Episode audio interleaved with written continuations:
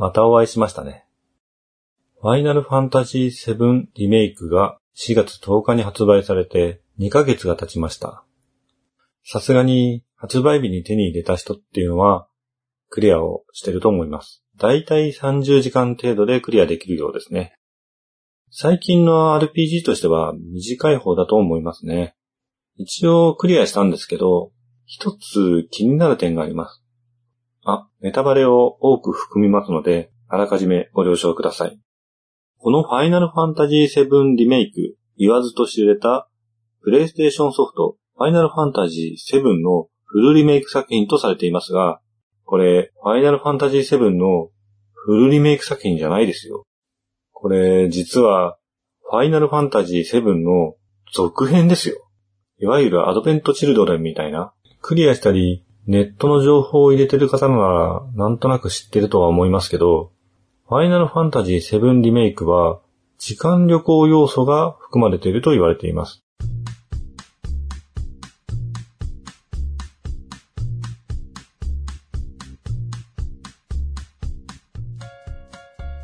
いや、言われてるというか、お話を最後まで見るとわかりますよ。登場人物の何人かは、オリジナルの世界のストーリーを知っている、もしくは感じ取っている描写があります。そして、運命を変える的なお話をすごくします。さらにラスト付近のセビロスの一言が、メタ要素が強い。まだ続きはできてない的なことを言います。リメイクの最終ボスは運命の番人を倒すことなんですけど、運命ってつまりオリジナルのストーリーのことですよね。過去作品、これは物語の時間軸ではなく、過去の作品という意味ですが、アドベントチルドレンとか、クライシスコアとか、そのあたりのお話も絡んでいて、もちろんリメイク作品にその後で出たスピンオフ作品の要素を織り交ぜるなんてのはよくあるんですけど、そこで使われた映像とは違った運命が出てきたりするんですよね。というか、オリジナルのエンディングの映像を出して、失われた運命とか平気で言っちゃってますけど。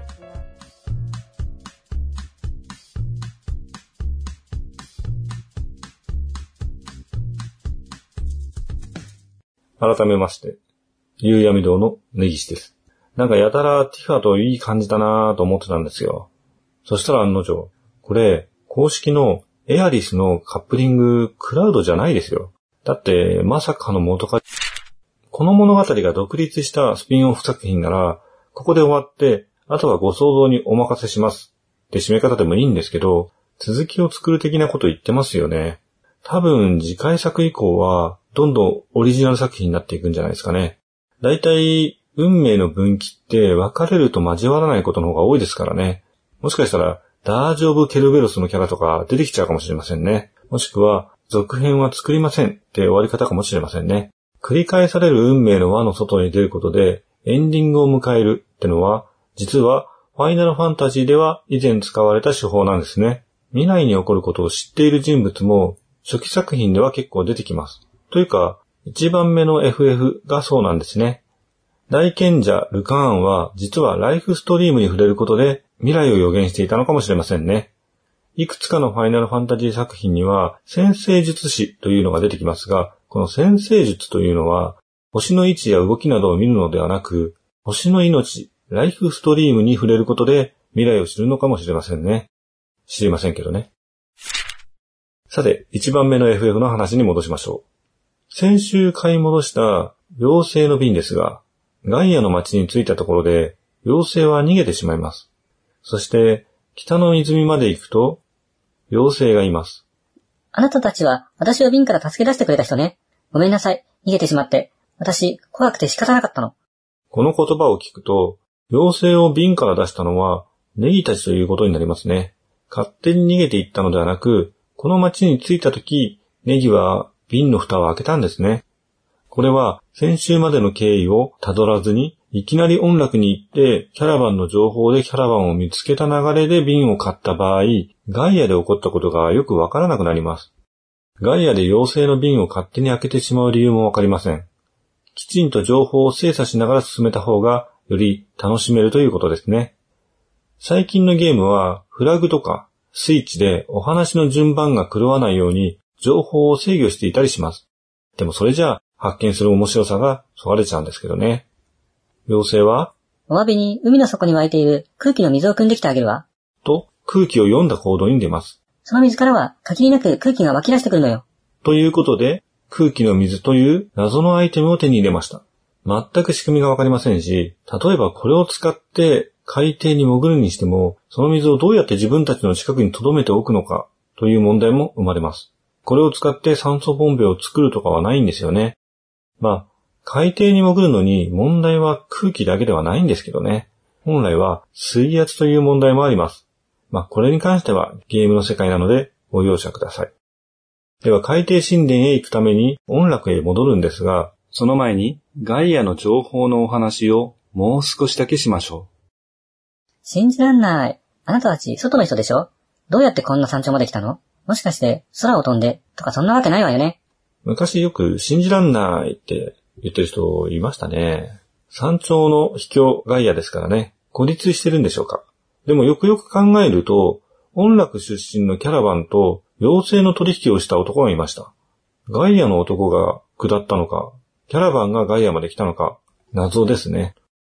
ヤーニクルム砂漠にある塔には誰も入ることができない。まるで蜃気楼のようで、ミラージュの塔と呼ばれているんだ。本当に蜃気楼なのかどうかは誰も知らないんだけどな。鷹の形をした大陸の中心部分に広がる砂漠は、ヤーニクルム砂漠というんですね。砂漠の中心に塔が立っているんですが、今の時点で入ることはできません。空を駆け巡り、天高く城を築いたという天空人の伝説が今もこの地に残っています。古い町、鷹の翼の言葉の通じない人たち、天空人の話すルフェイン語、空を駆け巡る天空人の伝説。以前も言った通り、空から見た地形が由来の町の呼び名。これで、鷹の翼は古代天空人、ルフェイン人の町で、空に関わる何かがあるってことがわかるんですね。空というと、飛空艇もそうなんですけど、それ以外にもあります。天高く城を築いたという言葉通り、天空の城があるかもしれませんね。天空城というと、現実世界では高い山の上にあるお城を指すことが多いんですけど、ファンタジー世界では実際に飛んでいたりします。そして大体そこに行くためには塔に登ります。そういえば塔の話出てきましたよね。ドラゴンボールでも神様のいる天界に行くためにはカリン地方のカリン島に登らないといけませんでした。私見たんです。夜空を光り輝くものが西の方へ飛んでいくのを。ネギたちの飛空艇以外に夜空を飛ぶものがあります。これは西の方に飛んでいくという言葉から移動しているということがわかり、塔の上にある城ではないとわかります。城が移動していたら、塔から接続することができませんからね。まあ、塔から城へはワープなんですけどね。この西に移動した光るものってのは、実は別のものです。光るものの話って出てきませんでしたっけ？音楽の少年、コペが見た機械仕掛けの化け物は光っているものと表現されていました。この情報は覚えておいた方がいいですね。音楽の街の潜水艦の前にいた女性に話しかけましょそれは空気の水。ずっとあなた方を待っていました。お願いです。人魚たちを救ってください。う。そう言って、女性は消えてしまいます。特にどうやって空気の水を使うとかはないんですけど、潜水艦が使えるようになりました。ただ、潜水艦といっても、これは海底神殿までの連絡船としての機能しかありません。シリーズ中には、飛空艇がそのまま海底に潜る仕様のものもありましたが、今作の潜水艦は扉、空気の水は鍵の役割でしかありません。リメイク作では、海底に潜る演出が挿入されます。海底神殿にやってきました。神殿は5階建てで、その3階におります。真ん中ですね。上の階に行くと最上階に人魚が住んでいます。そんな情報もありましたね。とりあえず人魚に会いに行きましょう。最上階は人魚の住処で、モンスターも出ません。人魚の街ってことですかね。ファーストコンタクト人魚は、ああ、私の祈りに応えてくださったのですね。と言います。これだけでは何とも言えませんが、多分、桟橋にいた消えてしまった女性の正体ですね。実はすでに死んだ人だった的な演出でしたけど、人魚の祈りの力だったんですね。私たち人魚は海の光を失うと水の泡になって消えてしまうの。この情報に加えて、水のカオスがいる限り、海の輝きはどんどん弱まっていくわ。という情報もあり、潜水艦を作った目的、海の底の人魚を救いたかったというのは、つまり、水のカオスを倒すことだとわかります。そして水のカオスは、海底神殿の一番下の階にいるという情報も聞きます。いよいよ水のクリスタルの力を解放する時が来ましたね。とその前に、こんな情報も聞けます。私たちの仲間の一人が上の世界を見に行ったまま帰ってこなくなっちゃったのよ。一体どうしたのかしら？元気にしているといいけど。